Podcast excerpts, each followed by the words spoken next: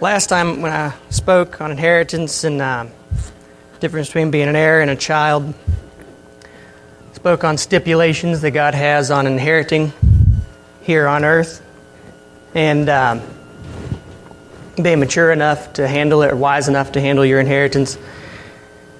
And I didn't get into a lot of things that I thought I thought I was going to when I was preparing for it, but I thought I was going too long, and I just didn't get into it. And after the initial relief of getting through the sermon and the preparation, I was like, it's over. Uh, God wouldn't let me go, and He said that I'd left off too early, didn't get into what I should have got into. So one of the things that, one of the biggest points I made last time was that people don't want to leave an inheritance to someone and they waste it and they lose it. I don't want them to be unwise with it. I don't want it to end up being a regret that you turn around and look and think, well, I had nothing, then I had something, and I lost everything. And it wasn't even yours that you lost. But there's a greater fear that people have when they leave an inheritance to their children or to their heirs, and that's that they'll fight over it.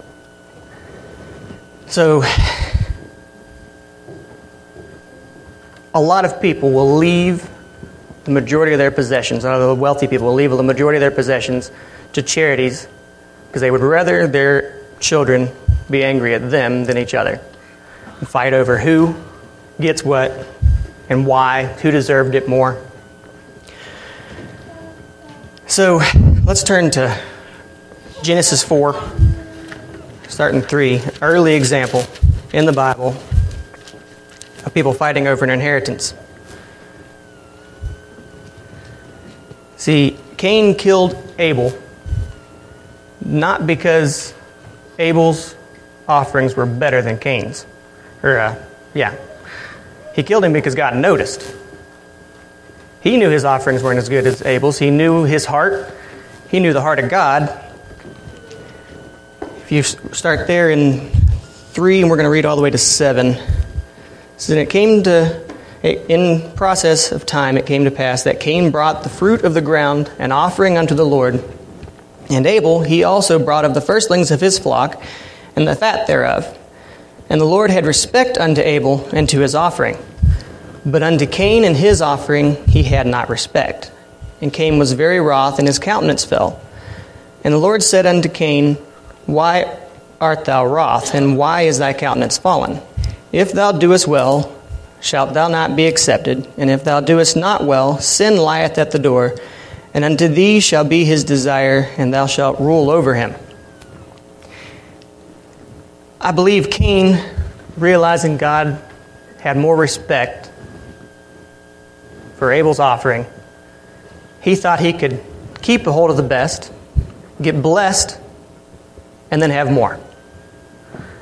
But knowing that Abel had more respect from God, it's one of the first parallels of the parable of the wicked husbandman, because Cain was like, well, I can kill the heir, and I can seize on his inheritance.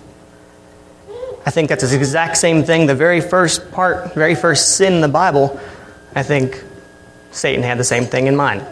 Satan had lost his ability, or his status, and the heir, human beings, they were going to get everything he wanted.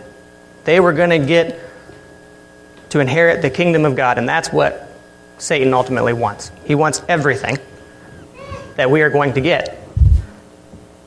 So he goes to Eve and tempts her to give up her inheritance. I don't think we'll have time to get into this, but an interesting point is Satan cannot take our inheritance. He can only, with God's permission, give us the option to give it away. And she did, but we don't have to. We can always take it back. Let's uh, look at Jacob and Esau. Jacob and Esau is... They fought over their inheritance their whole life, long before their parents died. Esau freely gave up his birthright, which is part of his inheritance, for a bowl of soup. And the birthright is the right to carry on the family name, the right to lead his father's people. It has, doesn't have as much to do about possessions as his inheritance. So his birthright was just as a firstborn. Okay, everybody comes after you, gets called after your father's name. I'm sure he wasn't happy about giving it up, but it doesn't really talk too much about him having a feeling one way or the other until Genesis uh, twenty-seven. Genesis twenty-seven. We'll start off with Genesis, we'll be in forty-one. Genesis twenty-seven, forty-one.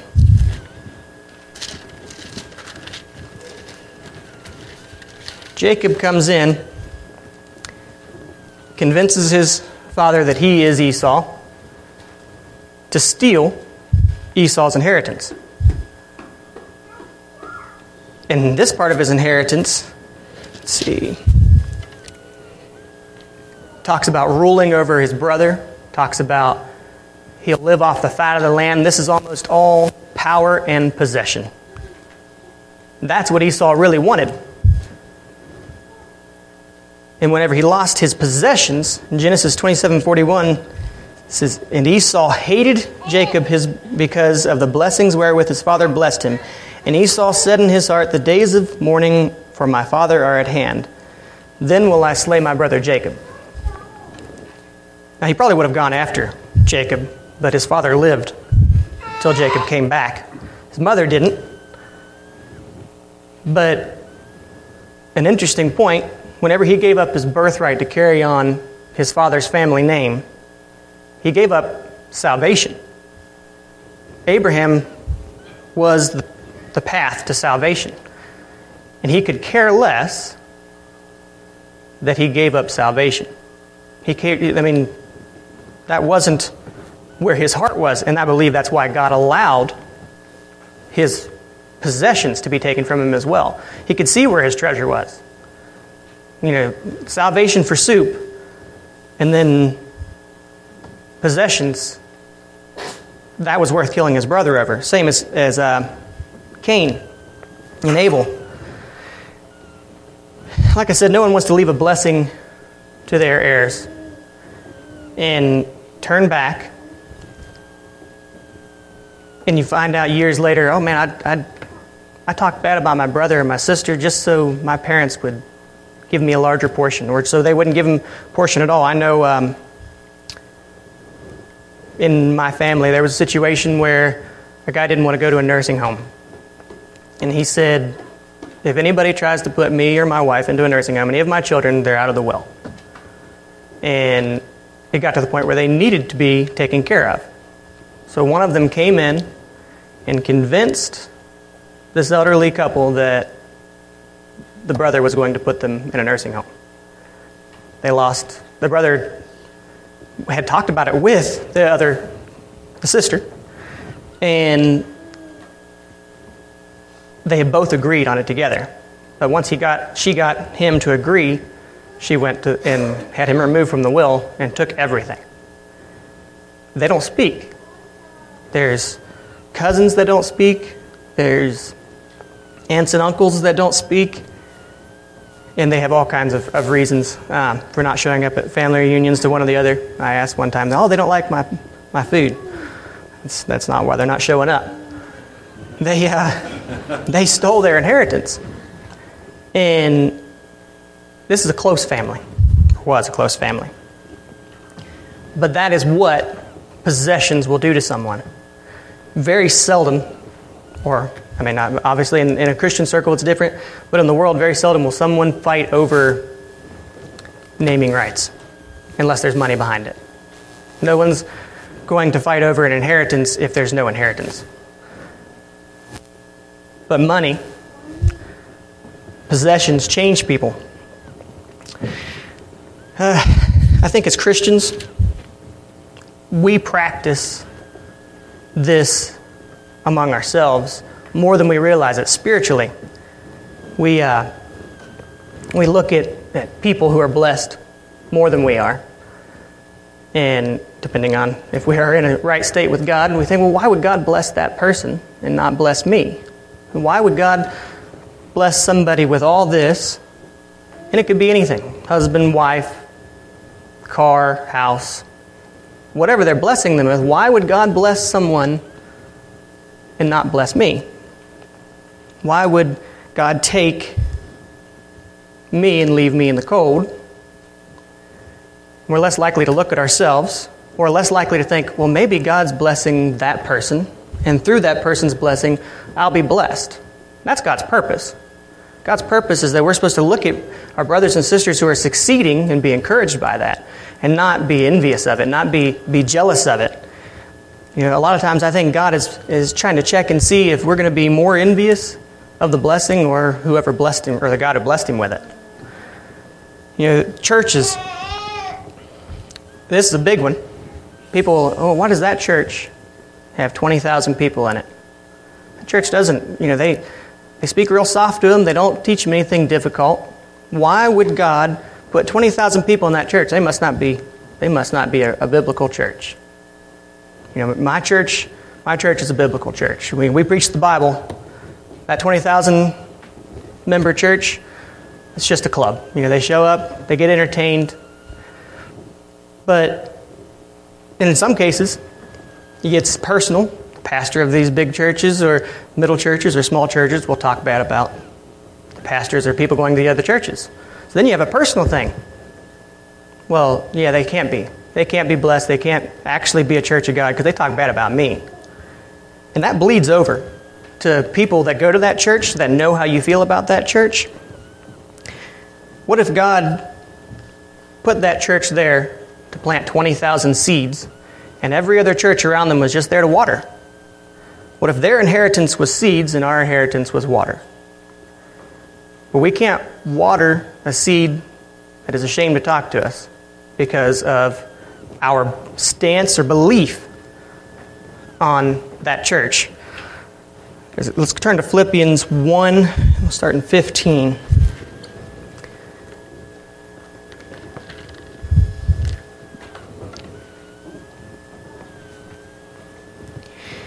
It says, there are some indeed preach Christ of envy and strife, some also of goodwill. The one preach Christ of contention, not sincerely, supposing to add afflictions to my bonds, but others of love, knowing that I am set for the defense of the gospel. What then? Notwithstanding, every way, whether in pretense or in truth, Christ is preached. And I therein do rejoice, and yea, I will rejoice. For I know that this shall turn to my salvation through your prayers and the supply of the Spirit of, the, of Jesus Christ, according to my earnest expectation and my hope that in nothing I shall be ashamed, that with all boldness I always, so now also, Christ shall be magnified in my body, whether it be by life or death. Paul had a lot of people that talked him down. A lot of people who talked, uh, apparently he wasn't a very good speaker. Apparently he could be a little gruff. People talked bad about him. But in between talking bad about him, they spoke the word, and he was thankful for that. Because he said it right here, he said it doesn't matter. You can have an evil person go out on the street, and no matter what they say, if they speak a scripture, that scripture is still fruitful. It's the word of God, which is also our inheritance, that is powerful. They are not the person speaking it. And he said he didn't want to be ashamed by saying something about that person. If you said something about, I don't know who the pastor of Southeast Christian is, but you said something about that pastor in a group, and the one person in that group is getting ready to ask you a question. Oh, yeah, I heard something at that at that church. I was going to ask you a question about that. Well, maybe not. Maybe I'll ask someone else. Maybe I'll ask somebody who, that person is going to feel ashamed to come to you or to me. But I'm guilty of it too. I actually invited uh, one of the guys from church over here, and I pick on him about his church all the time. But hopefully he don't take it seriously. He might be watching online. Um... If you take it seriously, I'm sorry, you can talk to me. But what I want to talk to someone about, I want to build them up in what they've heard. I want to build them up in what, in the promises. I want to build them up in the whole Word of God, not tear down something else. Because they're more likely to just avoid the subject than they are to talk to me if I'm presenting myself in a certain way. It can also happen with families or churches that are being blessed. People see healings in other churches. People see growth in other churches. You know, why would that family see these blessings?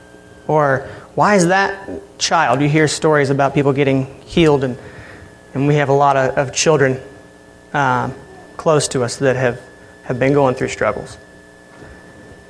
And that's the tough. That is really tough to see a baby struggling. And more than one person in here can, can attest to that. But when we see other people, it's it's it's always, why is that child suffering? And then you hear about this person living horribly their whole life, and in the last year of their life they get saved, they get healed, and they they go to heaven. Instead, we could be thinking, praise God, if it can happen to that person, it can happen to me. Like you were talking about earlier, about encouragement. That is encouragement. No matter who it happens to, why are we looking for the reason why instead of thanking God for whatever reason it is?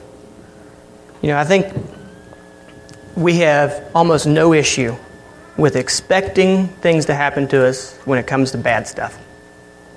I'll, you know, there's three or four people over at work got sick, so I guess it's probably coming my way. I hope it happens on the weekend so I don't miss work, or I hope it happens not on the weekend so I don't miss the weekend. But, you know, people get fired, industries struggle, and it's probably coming my way. That's that's a that's a struggle because it's easy. You can see something coming your way because you have the experience of there's a bug going around. And last year that bug went around, I got it. So that's the experience we have. But the Bible doesn't change by our experiences. We have to uh, bend our experiences to the Bible. And some people would actually bring up uh, generational curses. And, you know, hey, your grandpa thirty years ago, he was a, a witch doctor or something, and you didn't come against that, so it's coming back to haunt you. A few months ago, up until a few months ago, I would have I would have agreed with that statement. I've heard the term generational curses my whole life. I was listening to a pastor, and he said, when I got saved, God is now my Father. What curses is He passing down to me? There, there, He has no generational curses. He has no curses in His generation to pass down to mine.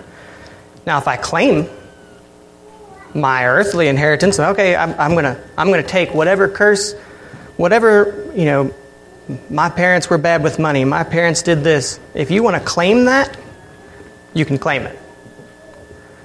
If you're only expecting the bad things to happen to you to come your way, there's one of two things going on. You're either claiming the wrong inheritance or you're claiming the right inheritance, and we need to seek adoption. Because I don't have any generational curses. I have people who are cursed in my generations, but I don't have any generational curses. And I want to say I'm not talking about not calling out um, heresies. I've seen um, clips of, I think, Benny Hinn and the people. They get up there and they start shaking, and people start having seizures, and they touch somebody and they fly backwards. And, you know, that's, I've never seen God work that way, not in my life. I don't think if uh, God was going to work in that way, He would make the production all about the guy up there putting on a show. I was watching a evangelist. I won't mention the church, but I was watching an evangelist a few years ago, and he got up and he was bringing all these people up there to, to heal them. And he would go through something, and then he would throw his hands out, and they'd pop up, and they'd talk about how they were, knees were feeling better, their heart was feeling better. And he started bragging about who he had learned from. He said, oh, yeah, yeah, I learned from, from I don't even know the name. And he said, he taught me how to flow into the Spirit and flow out of the Spirit. And I was like, why would you want to flow out of the Spirit? So I mean, that's, that's pretty foolish. But it was all about him. And there's nowhere in the Bible where it was all about anybody except for Jesus. And even Jesus said, it's not me, look to the Father. There's no point. As soon as any theologian, evangelical person starts doing that, I, I really have difficulty listening to them. I can, I can, if I need to hear the word really bad at that moment, I can open up my Bible. But I think in this culture we become so entrenched in our own self-righteousness that we need to take a step back. Like I was saying earlier, take a step back and look at the situation and say, thank God someone is receiving their inheritance. Someone is being blessed. Praise God for that. You know, if someone's being healed, praise God for that. If they're not at the church that you believe, you know, all the, you know, they're not at a at a Baptist church, they're not at a Pentecostal church or a Presbyterian church. Actually, I don't know what a Pen- what Presbyterian church is, but whatever it is, they're not there. You know, the scribes and Pharisees struggled with Jesus because they had been preparing themselves to be that guy. They thought, I'm prepared. The Spirit of God, there had been no prophecy. There was a dead nation for, I think it was four hundred years. I forget how many years it was between that point and that point. But they had been preparing themselves, studying the Word, so when the Spirit of God was poured back out on the nation, they would be the guy. And they, whenever Jesus came out, some regular guy from a know-nothing little itty-bitty town, they said, well, no, it, it wouldn't happen to him. It would happen to us. So the only way it's happening to him is if it's not right. And we have to... One, one of the uh, statement I heard was, you know, we, we weigh people. We weigh everybody in life. And the only way we can accurately weigh someone is if we're not on the other end of the scale. If we're on the other end of the scale, we always win. And the other person's always going to be a little bit lower because we don't know their life. And even if they are, it doesn't matter. You know, God chose the lowest of us. He chose the publicans and the sinners to start with. And maybe that's because they don't have the patience God's built up in us over the years to wait for it. Maybe they do. But people want to hear what makes them feel comfortable. And that is a sign of immaturity. That's where this is all tying into, is it doesn't matter what the consequences are. They want to hear what makes them feel good. In um, First Kings twenty-two, we don't have to turn there, there uh, the king of Israel, he wanted to go up against Syria. So he couldn't do it alone. He brought Judah in and he said, all right, let's let's take him down. And Judah said, well, let's, uh, uh, Jehoshaphat said, let's let's ask God. See what see what he has to say. And they brought all these prophets up here and they put on a big show talking about, yeah, God has delivered them into your hands. You know, go up, uh, be warm and filled. And Jehoshaphat said, well, is there anybody else? Somebody who's not putting on a show. Is there any other prophet? And I can't think of the prophet's name. But he brought this other prophet in. He said, I, I don't really, really want to talk to, about this guy, or I want this guy to speak, because he never says anything good. He didn't say he didn't say anything true. But he said he doesn't say anything good. And he brought him up. And the first thing the prophet said was, yep, you're going to win. The king of Israel knew that was a lie. Because he said, I, I told you just to tell me what God actually says. And then he told him the truth. And he said, no, I didn't want to hear that either. So instead of being a mature adult, he turned and said, okay, fine, God, if God's going to kill me, I'm going to take your profit. I'm going to take your toys, and if, if you break my toys, I'm going to break yours. That was, hey, if I don't come back, make sure you kill him. God, make sure you're listening. That's immaturity. Let's turn to, to Isaiah thirty. We'll read through nine, ten.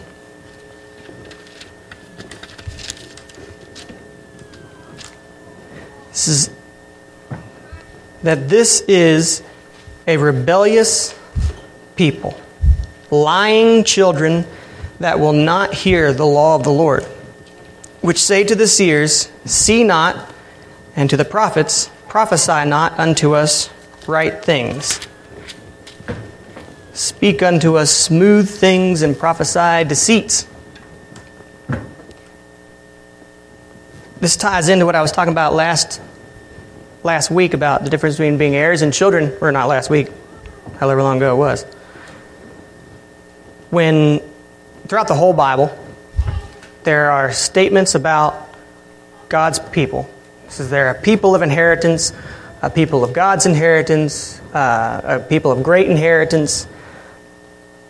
But when they stop listening, he goes back to calling them children. He said, "You're not, you're not my heirs anymore. You're just, you're just children. You don't want to hear the truth." In um, God goes down to, to these people and he says, okay, you're all, you're struggling. They were all struggling. There was nations coming against them. He says, you want to know why nations are coming against you? You're not listening. You want to know why? Because you don't want to hear what I have to say. They knew what he had to say. Um, in modern terms, you know, why is your boss or your customer's always mad at you? Why are you always sick or injured? Why does everything seem to go wrong? Most of the times it comes down to the simple fact of we're just not listening. You know, when I uh, I first started turning my life around, I struggled with sin, major sin. And one day I'd feel like I, I, I was on top of it. And the next day, I'm begging God for forgiveness. How did, how did I get back here so quickly? And it went on, on and on. Eventually, I came down and asked God, I had to ask God. I said, God, what, what am I doing? What, you know, I'm supposed to be free. I'm not free of this. I'm not at peace. And it came down. He said, you're just not listening. He said, you're, you don't want to hear when it actually comes down to it. Now I would I would repent, and I found out, okay, if I if I stop right in the middle of this, or right before, right when I start to, to, to be tempted to sin, if I stop, acknowledge God and pray, I didn't have any issues. But I would only do that when the guilt was there. Sometimes the guilt would be strong enough that I, I would go for a long time without sinning. And then God would come back, or that temptation would come back, and God would prompt me, hey, you need to pray. You need to acknowledge me right now. You're you're in a weak state. And if it had been long enough, I'd like, God, oh, wait, I'll just give me ten or fifteen minutes. Let me finish what I'm doing, and I'll, and I'll pray. And then I would end up sinning. Or I'd say a quick prayer just so I could say I tried. And then I'd intentionally get myself preoccupied because I enjoyed my sin. If it wasn't enjoyable, the Bible says it's enjoyable for a season. It's a very short season. Because as soon as you get past it, that guilt just kicks in. And you just, why? Calling yourself names. But I would I would make sure I was so preoccupied I couldn't hear that voice telling me, hey, stop. I, I get the picture of this, this little kid holding his fingers in his ears when someone else is telling him, I can't hear you, I can't hear you. The kid heard exactly what was said.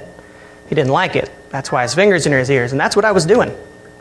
I had managed to find a way that I could justify myself.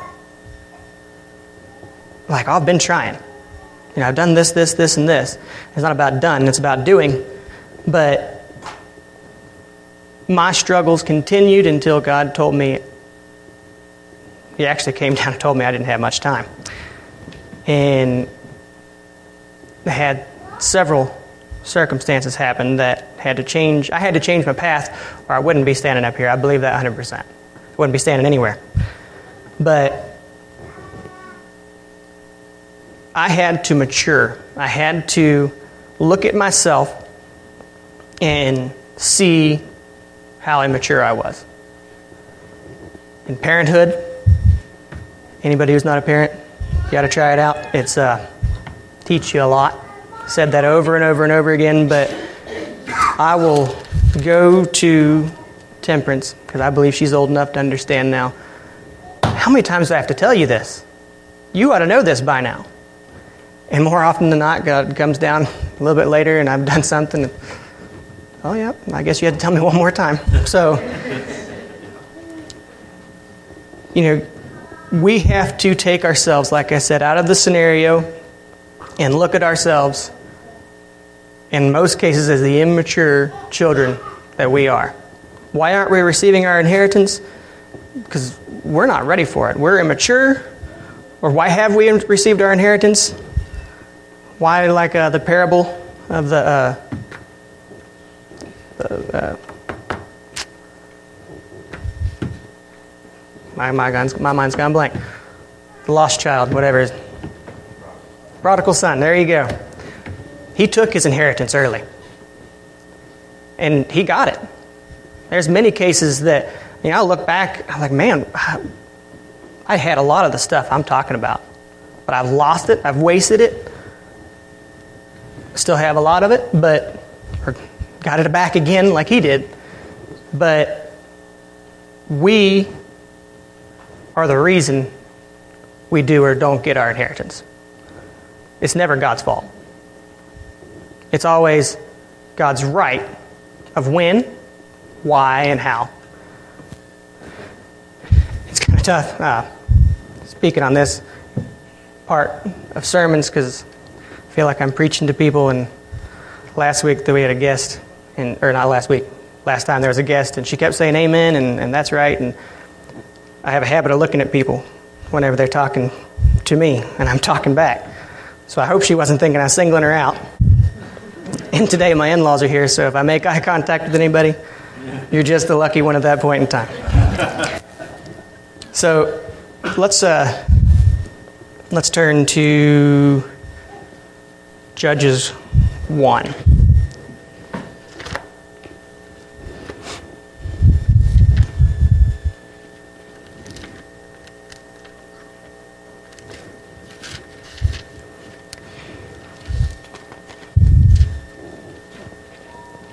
Back to the, the prodigal son. There is, there, there's a right way and a wrong way to get your inheritance.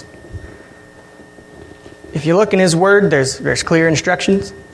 It's clear if you're looking for them to be clear. It can be gray if you're looking for them to be gray. But there's very clear instructions on, on the path we're supposed to take, what's acceptable, what's not acceptable. We can go back to the Bible.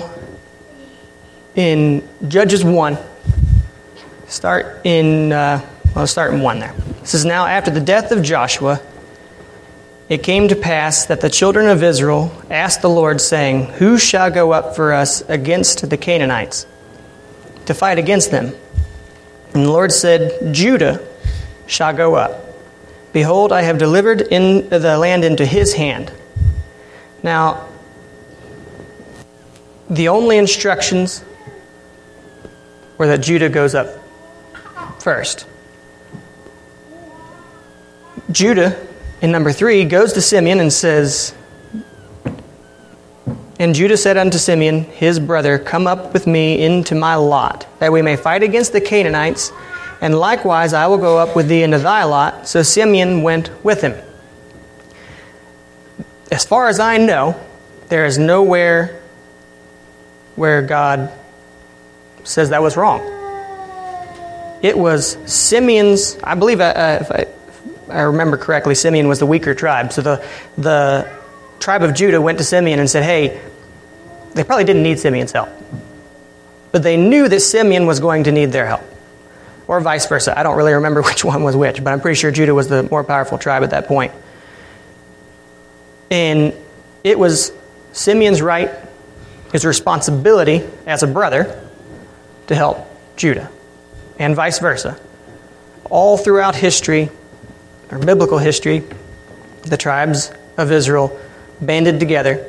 When they were first going into the Promised Land, uh, two tribes stayed behind, or took a possession on the other side of the river, but they didn't stay behind. They said, Joshua said, if you'll come and help us fight, you can have that possession if that's what you want.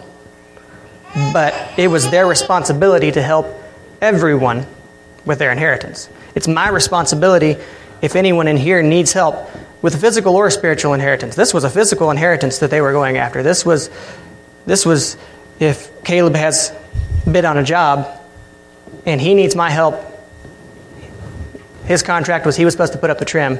It's not irresponsible for him to come to me and ask him to me to make the trim or me to help him put up the trim. It would be irresponsible of him to go to someone else. They say, hey, Caleb, we trust you. He's got the job. And he goes to someone and subcontracts it out to someone else. If Simon or Simeon and Judah said, hey, we really don't want to fight. We can get our inheritance. If, if we pull our money together, we could just buy this land. They're greedy. They'll take it. They'll just leave. That wasn't the instruction. Didn't matter how many. They could have. Judah could have asked the entire nation of Israel, and if the entire nation of Israel went with him, it would have still went under God's plans, because God's plan was that Judah went up. And there's a wrong way. In the same, might be on the same page, but uh, might be in this, definitely the same book and chapter. If you go down to twenty-two, it says, "In the house of Joseph went up against Bethel, and the Lord was with them. The house, house of, of Joseph sent to descry Bethel. Now the name of the city before was Luz. And the spies saw a man come forth out of the city, and they said unto him, Shew us, we pray thee, the entrance to the city, and we will show mercy unto thee." Now, there's a difference here than with uh, Jericho. When they went in there, the lady said, your God is the right God. Your God is going to win and they give you this nation. I'm surrendering to you. I'm surrendering early. I want to follow your God, and I will have my family do the same. And she became part of the lineage of Jesus Christ. Now here, it doesn't say who the man is. He very well could have been the king of Bethel, just in regular everyday clothes. And it says that God was with them when they went up against the city, but the spies said, we'll show you mercy. The man showed them the entrance to the city, took his family out. They destroyed the city. And then let's see, twenty-four, "And the spies saw a man come forth out of the city, and they said unto him, Show us, we pray thee, the entrance to the city, and we'll show thee mercy. And when he showed them the entrance to the city, they smote the city with the edge of the sword. But let the man and all his family go. And the man went to the land of the Hittites, and built a city, and called the name thereof Luz, which was the name of which is the name of it unto this day." They didn't conquer Luz, they moved it. Throughout the rest of history, until I couldn't find out. I don't think they exist anymore. I couldn't find them on, on Wikipedia. The Hittites were a thorn in Israel's side. Not in Joseph's side, or they were, but not just in Joseph's side. Joseph skirted the responsibility of his inheritance, and it affected the whole body. The uh, Hittite women are, are, are one of the people mentioned that turned Solomon's heart. For the rest of the time, you never hear, oh, and they went to Luz and had a great vacation. The Hittites were a sign, and it goes through several points. uh, where they go into the city and they destroy most of them. And then they take the rest of them unto as slaves, or or they let them go for one reason or the other. And it was always something. It gets to, toward later on in the book, and it says that God said, fine, if you're not going to deal with them, then you can't deal with them now. You had your chance. Now they're going to be a thorn in your side. They're going to be a reminder of why you follow my path. And I don't want, I know there's a right way and a wrong way. I don't want to be uh, not approachable. So I want someone to be able to come to me, or my, more likely me, come to someone else and ask for help. I don't want to go to the enemy and say, all right, I, I'll keep a piece of you around if you'll help me get my inheritance.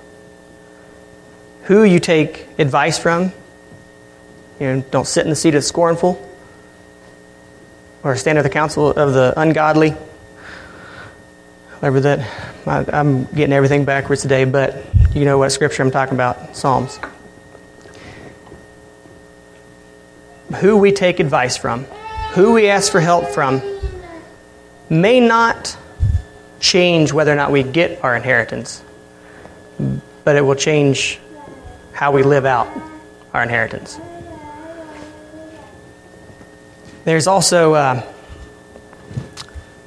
something else that that we're supposed to inherit. Something that isn't as comfortable. We're supposed to inherit the suffering of Christ. That is something that is not a question. Some of us will get these possessions, some of us will get these possessions, all of us will suffer for Christ if we are called by His name.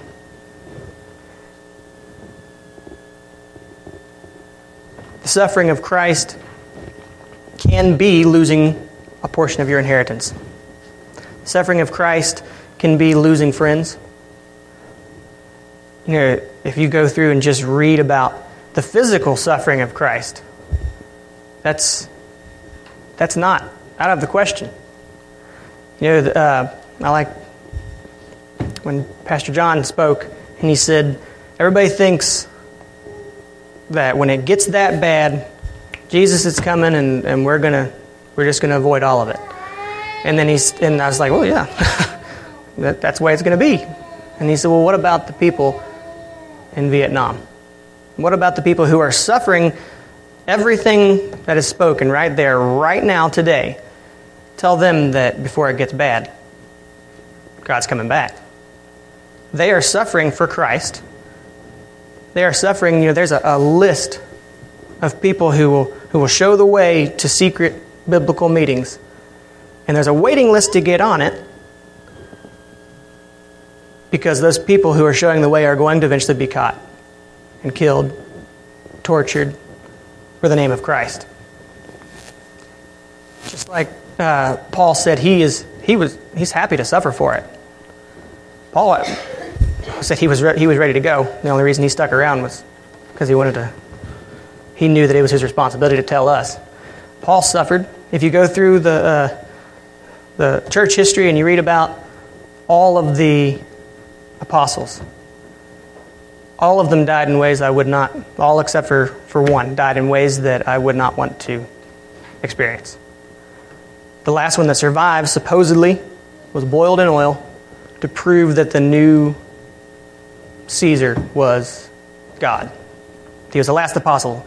Sent him, he said, I'm going to get this guy, and if I can kill him, then they'll see that I'm God. And it didn't work, so he hit him so that it wouldn't be an embarrassment to him. But they all, just because he lived, doesn't mean he didn't suffer. They all suffered in, in deaths and crucifixions and just horrible, horrible things. And he got to live the suffering. He actually asked for it. Him and his brother both. They went and said, hey, you know, we want to, we want what you got. And God said, I, I'll give you what I, or Jesus said, I'll give you what I got. It's not what you think it is. They thought, hey, we're going to go He's getting ready to take over this kingdom. We're going to be the heirs to the throne. We're going to sit on his right hand, his left hand. And, and they got exactly what they asked for. They just didn't know what they were asking for. And that's something we need to really think about when we're asking for our inheritance. Why haven't I received my inheritance? It, it may be coming. This country and this world has so quickly turned. Ten years ago, if I told somebody, no, you know, I just, I don't think that someone that is a girl can get an operation and become a man. They'd be like, well, yeah, that's foolish. It was a, a gender dysphoria. It's a, a psychological disorder. And now, if you say that that's not possible, you're the one that has a psychological disorder.